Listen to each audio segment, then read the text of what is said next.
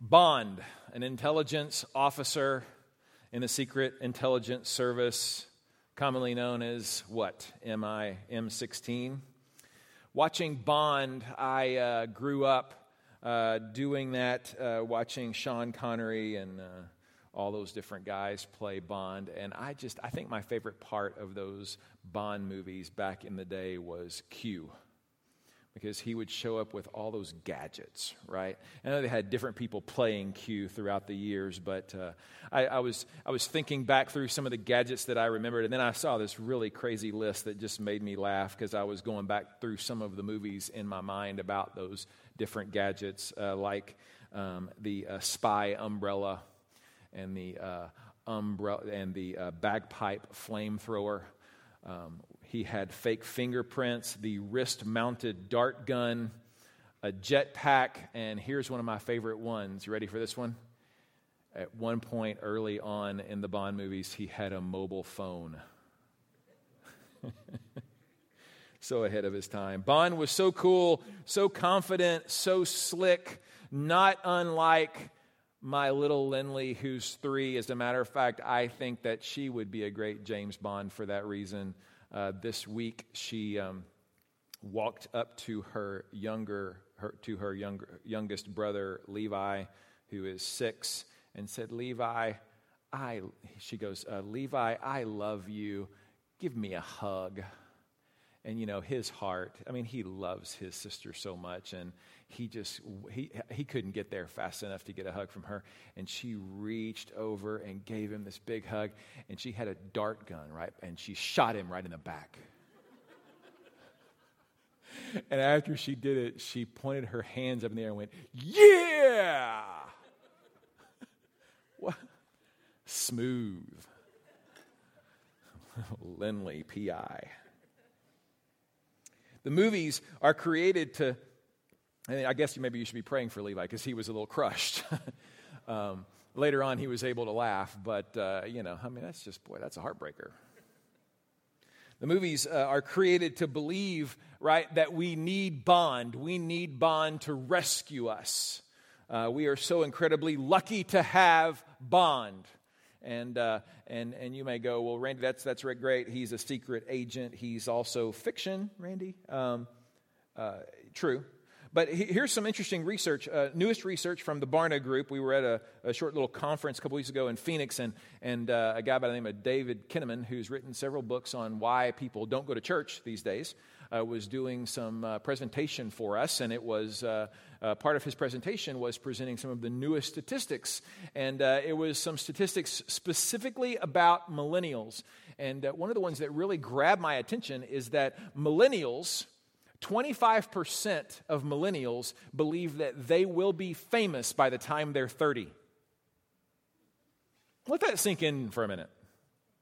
25% believe that they will be famous by the time they're 30. Some of you are going, duh, yeah. Um, I, you know, I'm a big deal around here. I mean, look at my social media platform I'm building for myself. Look at how many people are liking my post and sharing my content. And, uh, and suddenly, our culture is traveling deeper and deeper into this self absorbed uh, how can I be happy? What do I need? What do I not have yet? You know, I am the star in my own motion picture mentality. And, the scary part about that is it goes completely against, right, biblically, what God has called us to and who He's called us to be. Because um, what He's called us to be in Scripture is this, uh, this, this, this called out son and daughter, excuse me, of the King who, um, who is just blown away that God loves us and that He wants to use us and that He wraps His arms around us every day in spite of everything. You know, I, am often praying up here on the stage with the band, um, and, and p- uh, part of my prayer, whether it's verbalized or just internal, I'm just thinking, wow, God, I just want to be like John the Baptist. And I don't do that enough, where he spoke about how he needed to decrease so that God would increase. But you know, too often what Randy does is he increases and tries to push God away. I think sometimes this perspective of how we should see ourselves is um, echoed in ways in the Bible that might feel us a little un- feel a little uncomfortable because we don't know the terminology. And so uh, we, we look at words like bondservant that Peter and Paul and James and Jude and John and Moses define themselves as, and we go, bond, is that like the same like James Bond? Like what? And it's really very, very different, right? The bond that we just spoke of a moment ago was the everybody needs me. This bond servant, this bond adds servant on the end. And I've got a little definition up on the screen. It says, devoted to another to the disregard of one's own interests. In Deuteronomy 15, 16, uh, it reads like this Suppose your servant says, I will not leave you because he loves you and your family, and he has done well with you. In that case, take an awl and push it through his earlobe into the door. After that, he will be your servant for life. In this, we find the picture of a bondservant. It's a slave that could go free at the end of his six years of servitude and, and, and many would. But there was the occasion where a slave had been taken care of so very well. The relationship between he and his master had been forged to such an extent that really he didn't want to leave. Maybe he had a hard time earning a living, and the room and board he had as a slave was better than anything else he'd been able to find for himself. Or maybe, just maybe, he had grown so very comfortable with his master and that household over the last six years that he just didn't want to go. And in that case, the Bible made a way for him to stay. In a symbolic act, the scriptures state that his master would take him to the doorpost and then place his ear there and then drive a hole through the ear. And once that hole was made, then take a gold earring and place it into that slave's ear. The slave could never go free again. He could also never be sold, though. He would always be with that family. He became more than just a slave, he actually became a servant who was permanently attached, an official member of the family. And at that point, many bondservants then began to be trusted which, with much more significant things within the family, with the master's affairs. Even though they were still servants, they were considered a part of the family. So you think about it for a minute. I mean, this, this picture in the Old Testament, God doesn't waste any of this. He's got this in here for a reason, right? He certainly has this in here. And then New Testament disciples, followers of Christ, calling themselves this for a reason. So you've got this bondservant who is serving the master, trusted with his affairs at a deeper level, a part of the family. And here's the question that we start off with tonight Does that define you? Did that define you today, this week, this month? Did it define me? Did we wake up this morning and think, wow, God, thank you so much for entrusting me with this small yet vital piece of your affairs here? Thank you for entrusting me with this bank account, account that I know really is yours, and these family members that I know, God, really are yours. God, thank you for entrusting me with these abilities and skills that you've given. And it is with great joy that I choose to serve and give and love. Is that how we start off thinking about positionally ourselves in that way with God?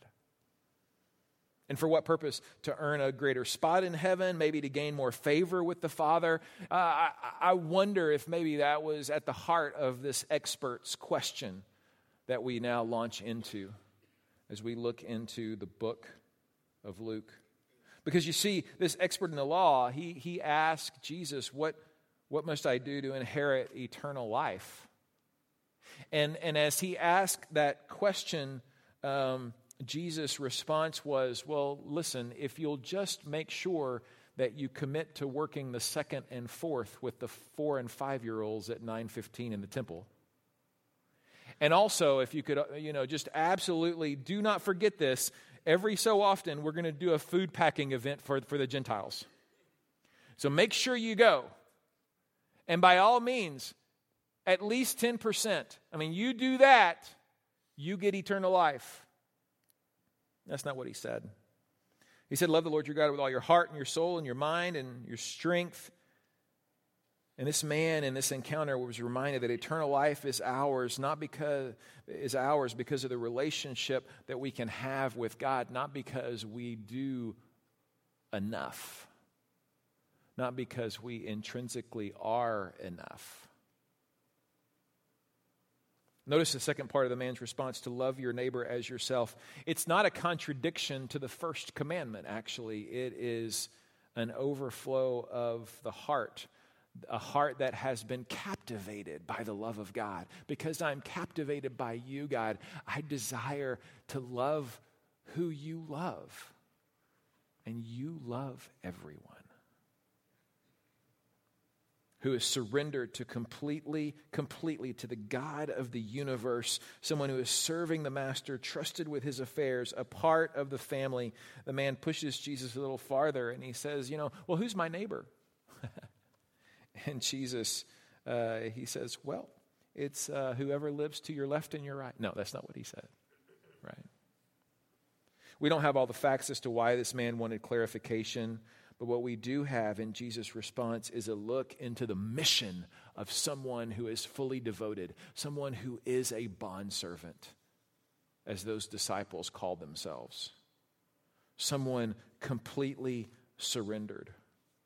This type of person is defined by what is arguably the best known parable in all of Scripture. Let's look at the passage in context. Luke 10 25. One day, an expert in religious law stood up to te- test Jesus by asking him this question Teacher, what should I do to inherit eternal life? And Jesus replied, What does the law of Moses say? How do you read it? The man answered, You must love the Lord your God with all your heart and with all your soul and with your strength and all your mind, and love your neighbor as yourself. Right, Jesus told him, Do this and you will live. And the man wanted to justify his action, so he asked Jesus, Who is my neighbor? Jesus replied with a story. A Jewish man was traveling from Jerusalem down to Jericho. Let's pause for a moment. That road, I've been there, I've been on that road, as several of us have. And I know many people have been to Israel here in our, in our church. And it's a 17 mile stretch. And it's not the same now as it used to be, but for most of history, that stretch of road has been a really, really dangerous stretch of road. In a different way than like the stretch of road that gets from here to Lantana that goes through Double Oak. I mean, that's a whole different. Anyway. Now, this is bad, right? This is awful. And the reason why it's so bad is because robbers would easily be able to hide in strategic places and they would go after people and take their belongings. It was so significant that 100 years before Christ, uh, Pompey, they, they, they, uh, they really worked hard to, to, to, clean it, to clean it up, to wipe out the robbers during that period, but they came back. As a matter of fact, during the Crusades, uh, the, the, the, pilgrims would, would travel that road, and, and here's what they ended up doing. They ended up putting an outpost in the very center of that 17 mile stretch to try to give some sense of, of, of, of, of shelter for those that would travel it. It's continuing on. He's uh, attack, he's, this man is attacked by bandits, verse 30. They stripped him of his clothes, beat him up, and left him half dead beside the road. By chance, a priest came along. But when he saw the man lying there, he crossed to the other side of the road and passed him by. A temple assistant walked over and looked at him lying there, but he also passed by on the other side. So let's pause again. This is such a familiar story. And yet, I was reading some commentary about this this week. And you know, in some Jewish text, there have been found these instructions by or to the Jews of how not to help the sinners, of which they certainly would interpret a Gentile to be. So the priest walks by this guy who is naked and half dead, and he can't tell exactly who he is, right? A little unsure. And here's what's crazy he gets within four cubits of a Gentile, and he's now unclean. He didn't want to go through all that. But he's just not sure. And you know, since the guy's laying there, pre- presumably, potentially even dead, that's definitely another huge question mark. Because if he gets into contact with a dead a dead Gentile. Now we're not just unclean, we're ceremonially unclean. Now he's unfit to do any priestly duties. You see, he wasn't going to take the chance, he wasn't going to risk it to even see who the guy really was. He had the law on his side. His religious predecessors had set the rules up in such a way that he got a pass. And you know, how many of us feel like, you know what? I got a pass. I don't have to deal with that person. Somebody else will.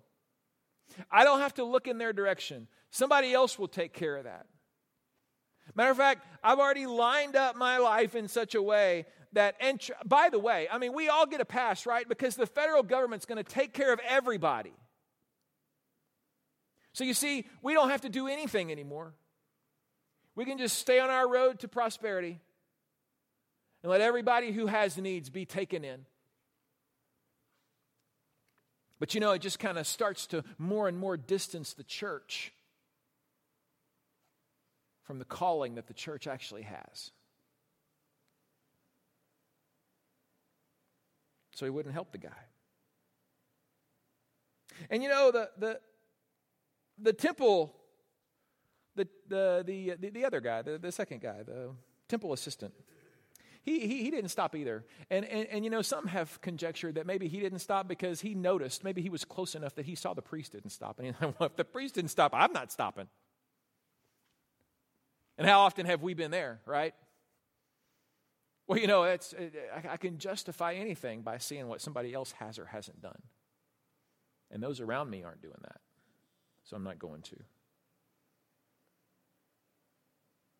Verse 33 Then a despised Samaritan came along, and when he saw the man, he felt compassion for him. And going over to him, the Samaritan soothed his wounds with olive oil and wine and bandaged them. And then he put the man on his own donkey and took him to an inn where he took care of him. The next day, he handed the innkeeper two silver coins, telling him, Take care of this man. If his bill runs higher than this, I'll pay you the next time I'm here. And which of these three would you say was a neighbor to the man who was attacked by bandits? Jesus asked. And the man replied, The one who showed him mercy. And then Jesus said, Yes, now go and do the same. I believe this parable Jesus is speaking to us in invites his followers to live a life of a bondservant that can be described in this way three parts. Number one, a bondservant is one who chooses to follow our king with compassion. Look at verse 33 again. When he saw the man, he felt compassion for him. This, this part of the story reminds me so much of another description of Jesus. If you go to Matthew chapter 9, and he's looking out, actually, he heals these two blind men and a mute demon possessed guy, and the religious crowd criticizes him and accuses him of receiving his powers from the devil, but he continues to teach. And as he continues to teach, in the midst of the religious persecution, he looks out over the crowd and it describes Jesus in this way. Verse 36 When he saw the crowds, he had compassion on them because they were harassed and helpless, like sheep without a shepherd. Jesus is filled with compassion for what he saw. He allowed himself to be immersed into a sea of needs. It would have been so easy, right? He's getting all his persecution for what he's been doing. It's like, okay, I'm out. I'm done. I don't need this. But instead, he presses into the situation so much so that he sees what's really there. And the question that I have is do we see it? Do we really see the need? Do we allow ourselves to see the need? Two words saw and compassion. Connected with God the Father at such a deep level that he was able to have the Father's heart for what was going on around him. A bondservant is one who chooses to follow our king with compassion, and he chooses to do so. Second point, see, we're moving fast now. He chooses to do so into the mess. Because you see, when we open up our eyes and see the need, that need takes us somewhere, and where it takes us is into a messy world. I was reminded of mess today. I was reminded mess, messy, messy kids in the backyard digging and digging and digging and digging. and they walked in and just trailed dirt all over the floor. And I just, it just hit me. You know what? That looks like our world, just trails and trails. Last night,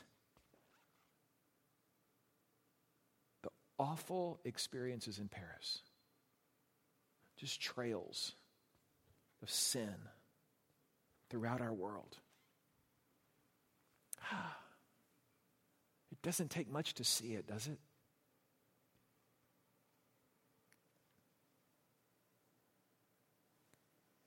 A bondservant is one who chooses to follow our king with compassion into the mess. Verse 34 Going over to him, the Samaritan soothed his wounds with olive oil and wine and bandaged them. It is doubtful that this man was traveling with some hand sanitizer, rubber gloves, and a little bit of antibacterial liquid. you see, I see this man bending down and taking his own garments, right? And wrapping this man's injuries up. And at the end of this whole ordeal, I cannot but think that this Samaritan is dirty and that this man's blood is all over him. Because as he's getting into the mess and helping this guy, he, he's living the example of Christ. He didn't just call 911, he, 911, he was 911. So I think the reality of living out this life as a bondservant is that when we do, it is a call to action, it is a call to get messy because people's lives are messy. And whether it's working through a marital challenge in our small group, or whether it's walking a high school student through a minefield of temptations, or whether it's literally changing the mess in some diapers back there. We're a messy people.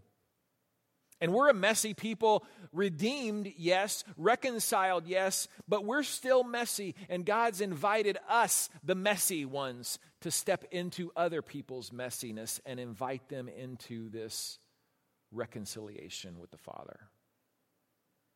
A bondservant is one who chooses to follow our king with compassion into the mess. Number three, regardless of the cost. Verse 34 then he, then he put the man on his own donkey and took him to an inn where he took care of him. And the next day he handed the innkeeper two silver coins, telling him, Take care of this man. If his bill runs higher than this, I'll pay you the next time I'm here. This stop cost the Samaritan. And again, it cost him in ways that it's hard for us to really comprehend. I mean, yeah, it cost him in time spent and energy and money.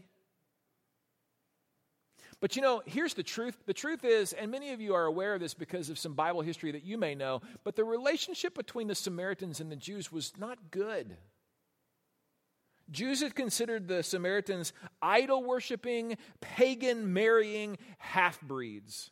And in historical documents, we find that it was not so distant in the past. We're talking like AD 6, AD like 9, right? 9 AD. When a group of Samaritans went into the temple court and desecrated it by tossing human remains all over it. You know, the Jews, they, they had not forgotten that. As a matter of fact, they were taught by the temple priests to pray against the Samaritans' eternal salvation. How about that? So, a Samaritan being helped on the side of the road Sure, okay, I mean, that, that, that may be palatable. I mean, you might get a gold star for that. It would have been highlighted certainly by how amazing someone would be to stop and actually render aid to the Samaritan. But what happens when the story is completely flipped and Jesus turns the tables on us in this parable and goes, No, no, no, wait a minute, hold on a second. You see, the Samaritan is Superman. The Samaritan is the one who is the hero, rejected, in need of mercy himself.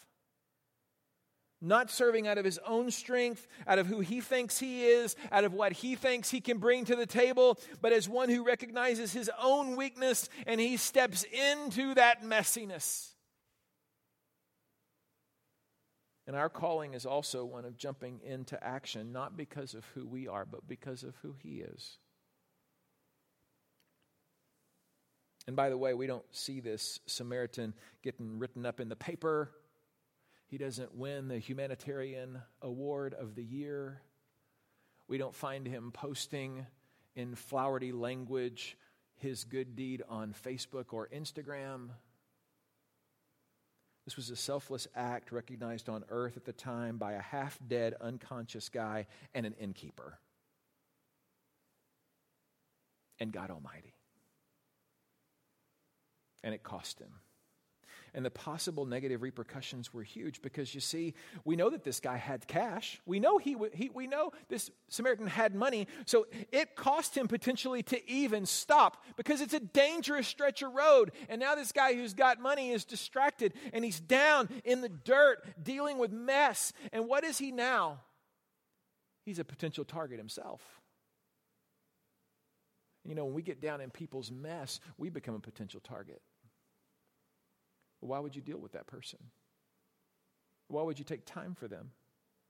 I remember walking into Mission Waco for the first time, and we sat there and, and talked with our with the kids and with our students that were there and with, uh, with everybody around. And, and, and Jimmy and Janet Dorrell were giving this, this brief uh, uh, informational uh, moment about homelessness to the group. And I remember one of the kids was asking, Well, I don't even really understand why we do this because aren't they all just in it for the money? I mean, aren't they all just, it's really all about the money, isn't it? And I remember um, Jimmy and Janet beginning to talk about this cycle of poverty that people would find themselves in to the point where they could not pull themselves out of it. And that no, everybody who was on a street corner wasn't in it for a buck. Actually, there were mental illnesses and physical ailments and all types of things, physical addictions that are keeping them wound down in this spiral. And the light went on in our kids' heads and hearts. They began to see maybe, just maybe, that, um, you know what? I've made fun of a lot of people who have tried to help them in the past. But that's not what I'm called to do. Our calling is also one of jumping into action. But this Samaritan, when he did it, not only was there potential repercussion in that respect, but there was also the potential repercussion of just taking him to the end. Can you imagine? I mean, really. The Samaritan is despised. He takes him to a Jewish innkeeper. What do you think they're thinking? Well, yeah, you beat the guy up and now you feel bad about it. So you bring him in here because you're concerned the law is going to be after you, because the judicial system is going to come down on you, because now he's almost dead. I mean, I, I'm doubting that they would have thought the best of the Samaritan. Let's put it that way. And so he opens himself up to all kinds of criticism, right?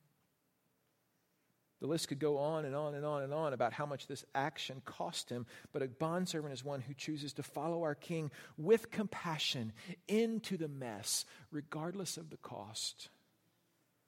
A few final thoughts in light of the Samaritan story. What keeps us from this life? Three words. First word I've got for us tonight is convenience think convenience is a barrier that we can allow to keep us from living the life of a bondservant. Let me check my schedule. Let me make sure my budget is, is right. You know, if, if all of these things are convenient, and if I get a lot of affirmation, I mean, after all, I'm not really needed. I mean, there's an awful lot of people who are going to do that feed the hunger thing, and I, somebody's going to take care of them. Again, I mean, the government's going to do it, right? I mean, isn't that what the pastors are paid for? I mean, if they don't do it, I mean, why are we even paying these pastors? Aren't they supposed to be doing stuff like that? Taking care of people who have needs? They deal with all the messy stuff. And, and, and then, after they deal with all the messy stuff, then we pay those pastors to make sure that they, that, that, that they, they, they show us a good time, you know, that they put on some really fun events and, and, and create some real neat, worshipful moments for, for us at, at, our, at, at, our, at our little uh, uh, church country club thing we got going on here. So I think the, I think the staff should take care of that. And you know, that, that may not be your reality, but that's the reality of a lot of church going followers in our nation.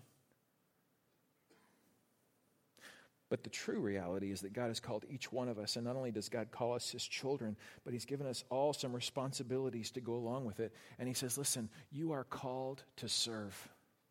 You are called to be a bondservant. And ah, wow, it's hard to understand how it is that only 20% of the people in a congregation give financially or serve faithfully?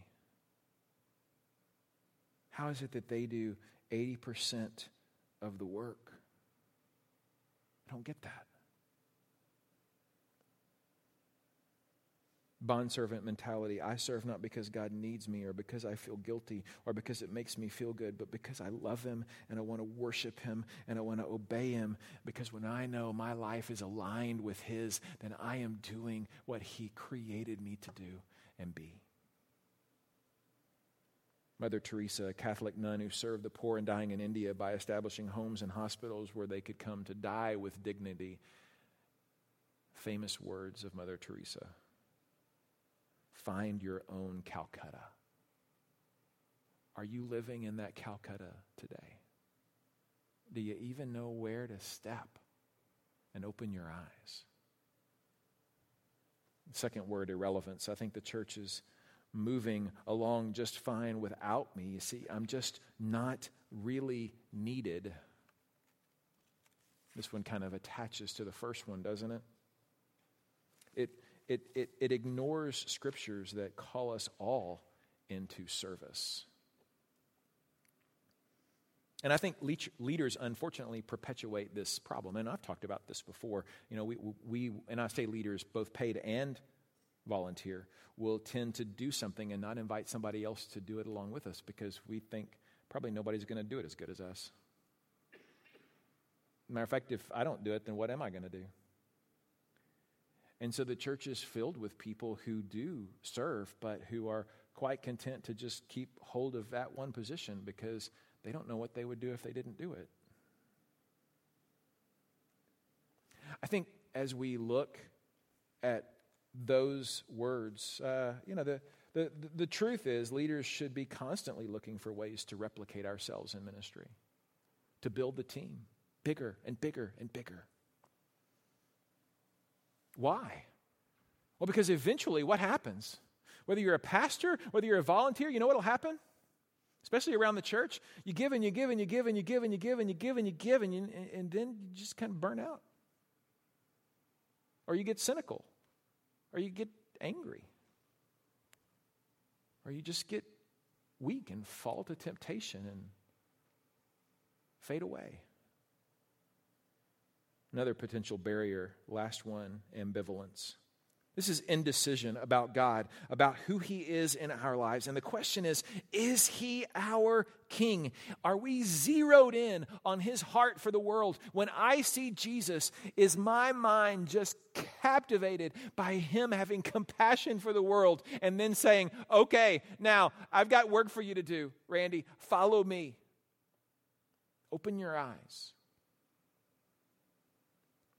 And it's not because we're God's secret weapon. It's not because we're the best gadget Q has in the arsenal. No. It's because we're called to follow this king who is going to give us everything that we need in the midst of our own messiness. What if the Good Samaritan had passed his passed by? Then what? God doesn't need us. He doesn't. He is master and Lord and King, and He chooses to use us. But I'm, I'm convinced that that Samaritan would have missed an opportunity to find God in the mix. I'm not sure what would have happened. I don't know how that guy's needs would or wouldn't have been met. I know that our God is sovereign. But I know that Samaritan would have missed a God moment because he didn't stop. So, where do we start? Maybe it's going to the doorpost and allowing God to pierce our ear and say, Yeah, you know what? My heart is supposed to be breaking for what breaks yours, God. It is. Open my eyes to the needs around me. And then, God, help me to roll up my sleeves. Be the God of my wallet and my time and my phone and my family. So, what does that look like realistically? I, I wrote down a list here. I said things like, uh, how, how, do I love my neighbor? Maybe you invite someone to share a meal with you, whether they live next door to you or not. Maybe you practice random acts of kindness, sacrifice for others, slow down enough to engage people and really listen and look at them in the eye and hear what they have to say and listen to their story and then pray for them. Not telling you them that, that you will pray for them, but taking that moment to actually pray for them. Use your connections and background to help someone. Invite someone into your small group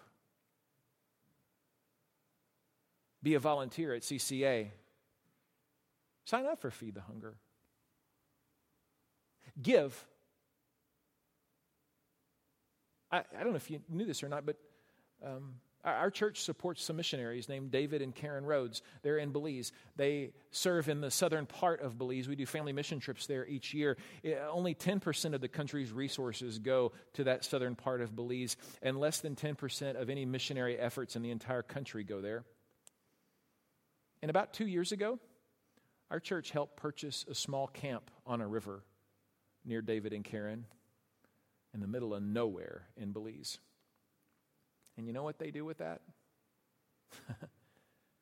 they find women who have been battered and abused and sexually molested and invite them to stay there in a safe house, refuge place to find hope and healing and restoration. And you know what? When you give, you support that ministry and you become the hands and feet of Jesus to the one on the side of the road in Belize who feels discarded and helpless and hopeless. Serve somewhere on the weekend. Is it convenient? Nope. Come back and serve on Sunday. Serve half on Sunday, half on Saturday of the month. Is that easy? Nope. Is it going to cost you? Yep. And God is saying, Child of mine, whom I see and love and throw amazing parties for and give the best gifts to, I haven't finished inviting people to the party. Will you join me? Will you be a bondservant who follows me with compassion, eyes wide open into the mess, regardless of the cost? Let's pray. Father, thanks for reminding us of your heart. And God, I know that we are so very much a mess. And yet, God, you've met us. And so, God, remind us of what you've done for us so that we might be who you've called us to be for a lost and dying world. And God, we know a part of that lost and dying world are those who were at a concert venue and a stadium and a sidewalk cafe last night in Paris. And Father, we pray that in the midst of all of that, people might find you. That God, even in what terrorists mean for evil, you would redeem for good, for eternity, for your glory. And God, we pray for strengthened hearts of believers in that city tonight. And God, will you just give us as well our marching orders as we leave this place and as we are reminded in music and in visual representation again of the story? Will you watch the screen with us?